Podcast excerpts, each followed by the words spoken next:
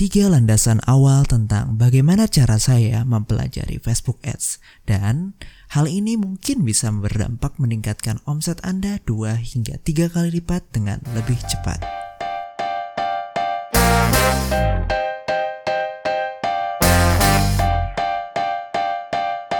Dan kembali lagi bersama saya Iqbal Maulana di podcast ngobrol.im podcast yang membahas tentang internet marketing khususnya Facebook advertising.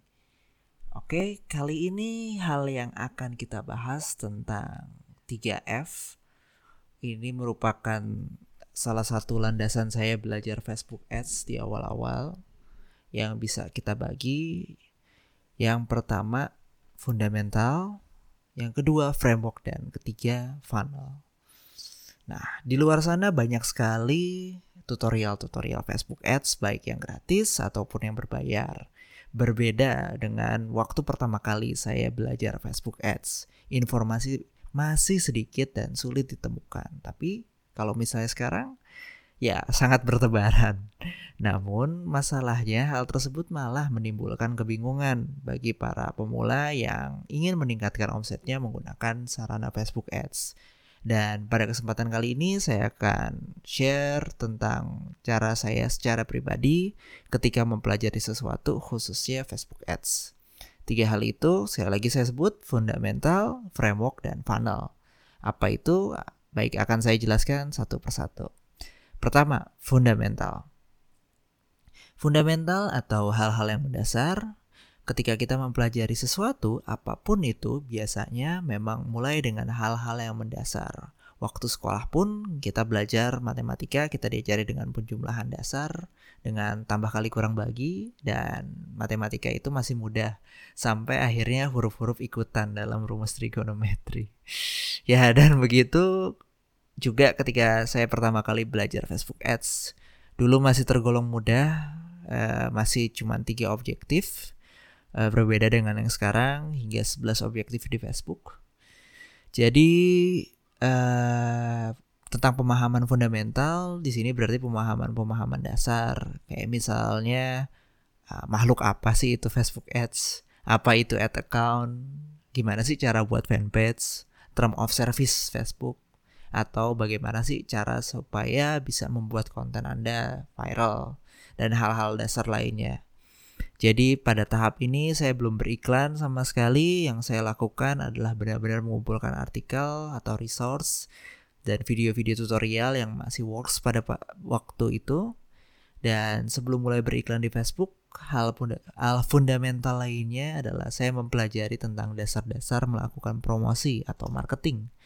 Belajar membuat eh, kalimat-kalimat uh, yang persuasif, belajar tentang editing gambar dengan menggunakan Photoshop waktu dulu.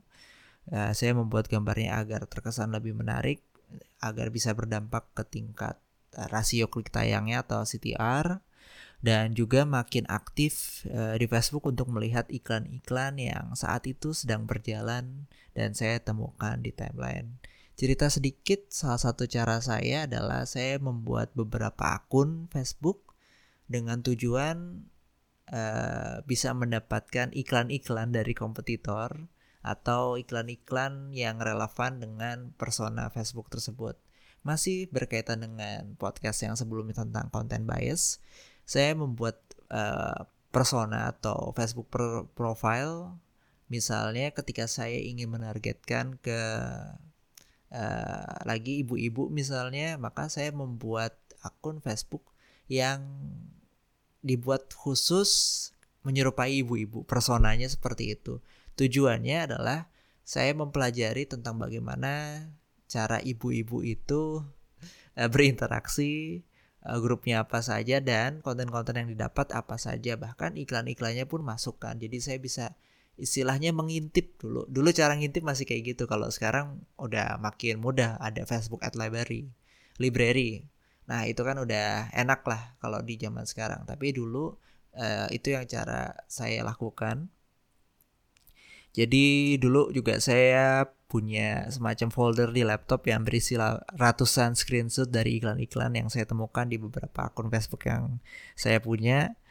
Tujuannya ya supaya sebelum beriklan setidaknya saya udah tahu lah arah tujuan saya mau ke mana gitu jadi sebelum saya ngelangkah saya harus sudah tahu mau ke mana nah, dan tiap orang punya karakteristik yang beda-beda sih. Kalau misalnya dalam memulai ada yang dicoba dulu nanti baru perbaiki. Tapi buat saya uh, kalau misalnya bisa ada atau ada waktu untuk mempersiapkan sesuatu ya udah saya siapin dulu. Setidaknya bisa mempermudah jalannya proses tersebut. Nah, di sini uh, menurut saya belajar fundamental sangat amat penting agar tidak komplain ame atau ads manager error dan cuma bisa nyalahin Facebook lagi update atau tanpa tahu sebabnya. Uh, kebanyakan di sini mungkin ini asumsi saya, tapi ini benar maksudnya benar berdasarkan pengalaman yang masuk ke DM ataupun Facebook message kebanyakan pemula-pemula pertanyaannya bukan tentang bagaimana membangun pondasi yang tepat tapi yang dia tanya adalah hal-hal yang teknis atau sekedar uh, gimmick atau bug yang berkaitan dengan Facebook Ads atau cara singkat aja. Uh, bahkan ada orang yang baru aja mencoba iklan Facebook baru 50 ribu per hari lalu yang pertanyaannya tentang dynamic product ads padahal website aja belum punya gitu.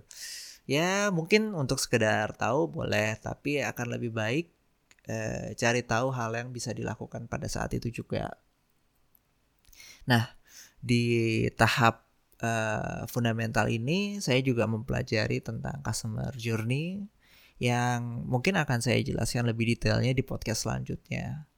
Intinya kalau saat ini Anda masih belum tahu apa itu Facebook Ads, ya bisa aja langsung buka. Udah ada yang gratis Facebook Help atau enggak facebook.com slash blueprint. Jadi luangin aja waktu beberapa jam untuk mempelajari hal-hal tersebut. Uh, saya untuk belajar Facebook Blueprint uh, sebulan. Uh, maksudnya nggak full sebulan ya, nyambi-nyambi di waktu-waktu senggang. Uh, bacain aja semuanya sampai di sampai benar-benar uh, ikutin kayak kuisnya atau sertifikasinya dan dapat di tahun 2015 apa ya 2016 jadi udah cukup lama untuk mempelajari semua. Jadi intinya saya mempelajari hal-hal yang fundamental dulu dan eh, nggak uh, langsung skip ke tahap selanjutnya. Agar pondasinya yang penting bener dulu hal-hal dasar udah ngerti supaya aman ke depannya. Dan dulu memang masih sering uh, kena ads manager error tapi setelah tahu uh, polanya akhirnya udah berapa tahun ya? Dari 2016 atau 2017 saya tidak pernah lagi mengalami ads manager error. Dan tahapan kedua setelah fundamental yaitu uh, framework. Di sini saya sudah mengerti tentang bagaimana merangkai kerangka kerja. Di tahap ini saya sudah paham tentang hal-hal yang dasar di Facebook Ads, sudah bikin fanpage, ad kreatif, ad account, uh, business manager dan lain sebagainya. Nah, di sini saya juga uh, menemui para pemilik toko online yang ketika beriklan di Facebook masih belum mengerti tentang framework. Framework di sini maksudnya kerangka kerja ketika uh, beriklan di Facebook Ads ya. Jadi contohnya seperti ini uh, ketika ingin meningkatkan sales yang dikejar malah Facebook like atau ketika ingin mendapatkan traffic ke website namun objektif yang dipilih malah engagement atau interaksi. Jadi mereka belum paham tuh tentang kerangka kerja dari Facebook tuh seperti apa sih? Frameworknya kayak gimana sih? Objektif-objektifnya seperti apa? Bahkan cara kerja untuk beriklan pun masih rada kesulitan jadi masih bingung tentang perbedaan antara campaign sama adset atau adset sama ads. Lalu uh, tidak memanfaatkan fitur testing dengan baik, tapi murni menggunakan feeling. Karena uh, kebanyakan orang yang saya temui yang masih dasar ya maksudnya, ini masih memiliki mindset berjudi di Facebook Ads. Jadi benar-benar menggunakan feeling ketika menganalisi, menganalisa iklan yang penuh data dan tidak memiliki alur yang jelas dalam menjalankan iklan. Jadi di tahap ini pun uh, saya mulai ngulik atau benar-benar mendalami teknis Facebook Ads, saya memperhatikan lebih dalam framework yang ada di Facebook. Di sini saya uh, melakukan banyak sekali testing tentang berbagai teknik iklan seperti menggunakan fitur Power Editor dulu seperti itu. Saya juga uh, riset tentang fitur-fitur custom audience, lookalike audience, dan mempelajari tentang video sequence sampai ad day parting ad scheduling dulu terus juga ada accelerate. Um, ya kurang lebih seperti itu hal-hal teknis yang saya pelajari sudah cek terus menggunakan Facebook API dulu benar-benar ngulik apa yang ada di Facebook sampai ketemu beberapa teknik yang uh, lumayan bisa menghasilkan omset yang lumayan lah baik dari pribadi ataupun untuk klien. Di sini juga pernah saya ketemu teknik iklan page post engagement dulu sempat viral juga uh, karena CTR-nya atau rasio klik tayangnya bisa sampai 70%. Ya, nggak salah, saya juga nggak nyangka. Tapi kejadian ini ya cuman beberapa kali aja sih. Normalnya CTR dulu uh, optimal-optimalnya sampai 20% dan itu uh, oke okay juga jauh lebih besar dibandingkan dengan era sekarang yang hanya di bawah 10%. Dulu uh, CTR 70% tuh anomali. Jadi saya ketemu teknik uh, yang enggak gonta-ganti post lah. ganti dulu postingan postingan yang viral terus menggabungkan foto dengan video dan dibuat album. Efeknya orang melakukan interaksi beberapa kali dalam satu iklan dan itu benar-benar uh, efeknya ya iklan jadi sangat-sangat murah. Dan karena itu uh, saya jadi lebih paham tentang konsep bidding atau auction yang ada di Facebook dan bagaimana cara agar iklan-iklan yang dijalankan bisa tetap stabil dengan performa yang baik. Dan lumayan dulu dengan pakai cara hal seperti itu aja sudah menghasilkan baik dari diri sendiri ataupun dari klien. Tapi ternyata itu juga belum cukup masih ada satu tahapan lagi yaitu ya funnel. Bahasan ketiga kita di funnel ini saya sudah mulai mempelajari tentang bagaimana mengintegrasikan antara objektif. Jadi uh, sistem funnelnya Facebook ada bagian awareness, consideration dan konversi. Di awareness kita fokus mencari atensi atau perhatian dari banyak orang untuk memperkenalkan produk kita. Di tahap consideration kita fokus untuk membuat calon uh, customer kita mempertimbangkan beli atau tidak sih produk kita. Dan terakhir di tahap conversion tentu fokusnya adalah transaksi. Jadi di awal uh, funnel, ya saya juga bingung ini apa sih funnel? Emang penting ya menggunakan funnel? Kayaknya iklan-iklan biasa aja cukup deh, nggak usah pakai funnel segala. Buat apa sih gitu?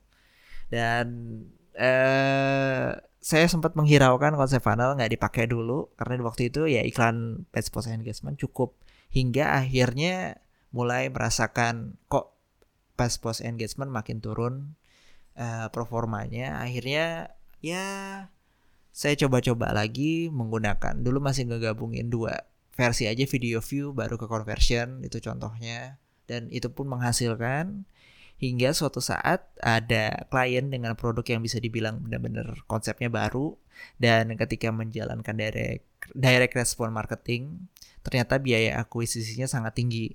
Jadi mau nggak mau, wah ini sepertinya memang harus menggunakan konsep funnel dan secara budget juga cukup uh, bisa menggunakan uh, awareness, consideration, dan conversion. Jadi bolehlah untuk dicoba untuk funnel dan akhirnya dari percobaan itu saya mulai mempelajari tentang multiple touch point untuk customer journey tentang bagaimana calon customer mengetahui produk Anda, penasaran dan mulai mempertimbangkan untuk membeli dan sampai ke titik akhirnya membeli produk Anda. Dan untungnya semua itu bisa dilakukan di platform Facebook, ada di objektifnya Facebook dan terdata dengan terdata dengan baik karena memang Facebook ada pixel. Meskipun terjadi transaksi di misalnya di WhatsApp uh, ada salah satu fitur juga di Facebook namanya offline conversion. Jadi kita bisa upload data-datanya dan tetap tercatat dengan baik. Itu enaknya. Jadi kita bisa hitung juga uh, ada berapa yang konversi tidak hanya leads aja atau klik aja Dan di tahap ini saya benar-benar uh, sadar bahwa funnel ini penting sih sebenarnya. Tapi memang tidak untuk semua orang, tidak untuk semua brand. Ada beberapa yang tidak menggunakan funnel secara utuh karena memang produknya udah terkenal. Jadi langsung fokus consideration dan conversion ada juga yang bisa langsung conversion. Misal produk-produk yang lagi uh, happening atau tren saat ini yang awarenessnya atau considerationnya sudah diperkenalkan uh, secara umum di internet. Misalnya lagi trending apa ya kita ikutan memanfaatkan momen tersebut ya bisa lah langsung conversion. Tapi kalau misalnya kita membangun persepsi orang dulu membangun uh, perkenalan tentang audiens kita ya kita membuat uh, funnel karena kalau misalnya mau untuk scale up dan scale out dengan budget yang cukup besar dan hasil yang stabil ya kita harus menggunakan funnel. Dan di strategi funnel ini dulu pernah ada klien di bidang uh, perawatan uh, penampilan untuk pria itu saya menggunakan funnel jadi memperkenal dulu memperkenalkan dulu brand awareness tentang uh, edukasi produknya kalau misalnya pria yang memiliki uh, rambut yang lebat lalu uh, brewok itu bisa tampil lebih gagah, lebih percaya diri dan lain sebagainya. Terus memunculkan tren-trennya tentang uh, brewokan keren dan lain sebagainya. Lalu audiens tersebut audiens dari video tersebut disimpan lalu masuk ke tahap consideration. Masih video view juga tapi sudah mulai uh, memperkenalkan produknya menjadi salah satu solusinya. Dan terakhir di tahap conversion udah langsung fokus ke landing page yang ada sales letternya membahas tentang keunggulan fitur dan benefit dari produk tersebut.